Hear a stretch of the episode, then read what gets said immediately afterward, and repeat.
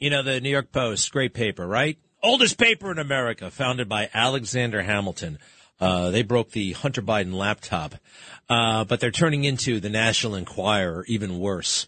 You know, you know, Scottie Pippen, the great, what was he, a small forward for the Chicago Bills, Bulls, right? Great basketball player.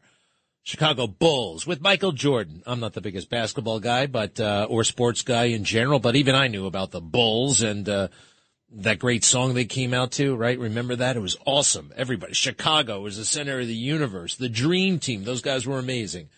And, uh, Scottie Pippen and Michael Jordan. You know what they did? Pippen got to the NBA like right out of high school. And he was, um, you know, he, he was a late bloomer. No, I'm sorry. He went to college first. He went to some school in Arkansas, but he wasn't, there wasn't a lot of buzz about him as a player uh, until he got to Chicago and he starts working really, really closely with uh, Michael Jordan and they become this amazing team and they're working at it all the time. Work, work, work, work, work. The work ethic of these guys, legendary, legendary. And everything's beautiful for Scottie Pippen. He gets, uh, he gets married, uh, he gets married again. he gets married to, uh, Larsa Pippen. Larsa. Have you seen Larsa? That very vulgar woman? She's all over the place and she's hooking up with Michael Jordan's son. There's like a 20 year age gap. It's, I think it's revolting, quite frankly. I mean, and if you're going to do that, all right, wait, does party, does part of me think, you know, the older younger thing is kind of hot? All right, maybe, maybe, maybe. But it's, shouldn't they be sneaking around or something like that? It's everywhere. They got a television show about this that the real basketball housewives of uh, Atlanta, New Jersey, wherever they are, and this punk, Michael Jordan Jr., hooking up with hooking up with his dad's colleague's wife. Now I know they're no longer married, but I think it's a disgrace. And there's a big, big profile about these two, Larsa and Michael Jordan Jr., about how much they hook up five times a night, the New York Post reports. And there's not a hint of like, maybe this shouldn't be happening, or maybe if it's happening, we shouldn't be writing about it, or maybe if it's happening, it's between them. No, it's being celebrated nationally. It's like a, they're, they're the new it couple. They're the new, the, the Kelce uh, Taylor Swift situation. That's downright wholesome compared to this. I mean, it is. I have no, but actually, I think they shouldn't make a thing about couples until they get married. I never, just, just do your thing we don't need to know about it and uh, whatever. And then if you get married, let us know. But Larsa and Michael Jordan Jr. hooking up like crazy. She is cavorting in the most, and I am no prude. I've seen it all. I've done a lot. But, uh, what is this? It's gross.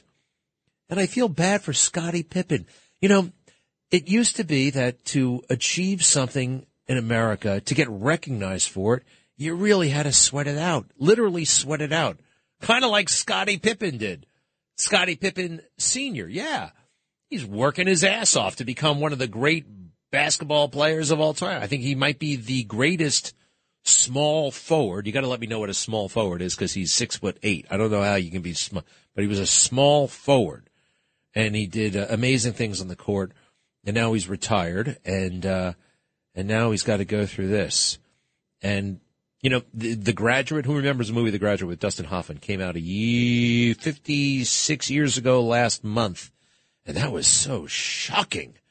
Then you know that guy gets caught. Dustin Hoffman gets caught. He gets caught hooking up with uh, Anne Bancroft, and it's a scandal. No more scandal. It is Sodom and Gomorrah. Ask most people what Sodom and Gomorrah is. They don't know. Sodom and Gomorrah was like a thing. People talked about it, and you didn't want to have a community like Sodom and Gomorrah. The whole damn country is like Sodom and Gomorrah. And that's, in a weird way, it's, it's always kind of going, it's kind of like biblical. It's biblical. It's almost supposed to be that way. The world is fallen. But it is strange. I mean, it's kind of a shock that you can come out as a transgender, uh, whatever, and receive more attention, more protection, more accolades than if you come out as a, as a Christian. And the real sad part about that is that Christianity can do, well, so much for the soul. It can protect you. It can actually provide everything that these uh, status seeking attention whores are craving. At heart, what they really want, I think the key is through Christ.